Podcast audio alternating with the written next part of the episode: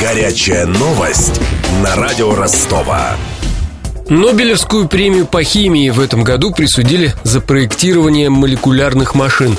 Лауреатами стали француз Жан-Пьер Саваш, американец Джеймс Фрейзер Стоддарт и голландец Бернард Феринг. Jean-Pierre Sauvage, Sir James Fraser Stoddart and Bernard L. Feringa за проектирование и синтез молекулярных машин. Молекулярные машины – это миниатюрные искусственные структуры размером не больше сотой части микрона. Чем они отличаются от обычных молекул, радио Ростова объяснил замдиректора Института органической химии ЮФУ Евгений Муханов. Молекулярные машины – это, по сути, молекулярные системы или супрамолекулярные системы, которые состоят из очень больших молекул, в которых есть движущаяся часть. Причем часть движущаяся не просто так, а движущаяся управляемо и красиво. Обычные молекулы, даже если у них есть какие-то компоненты, которые могут двигаться, они двигаются, ну, как бы неуправляемо. А Феринга смог создать молекулу, в которой вот это вращение контролируемо. У него есть несколько интересных разработок. Ну, по сути, молекулярный автомобиль. Это система, в которой есть э, движущиеся части, примерно как четыре колеса, да, вот, и которые можно заставить вращаться в нужную сторону.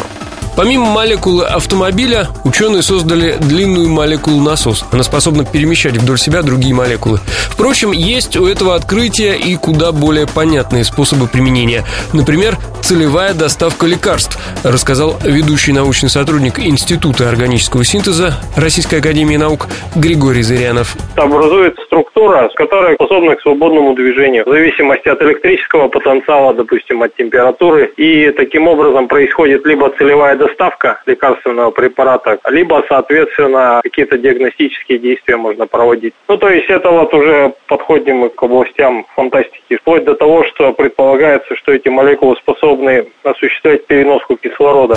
Напомню, в прошлом году Нобелевскую премию по химии присудили трем ученым за исследование механизма репарации ДНК, особой функции клеток, которая позволяет исправлять повреждения в хромосомах. Следят за ходом нынешней Нобелевской недели Денис Малышев, Денис Бажинский и Александр Попов. Горячая новость на радио Ростова.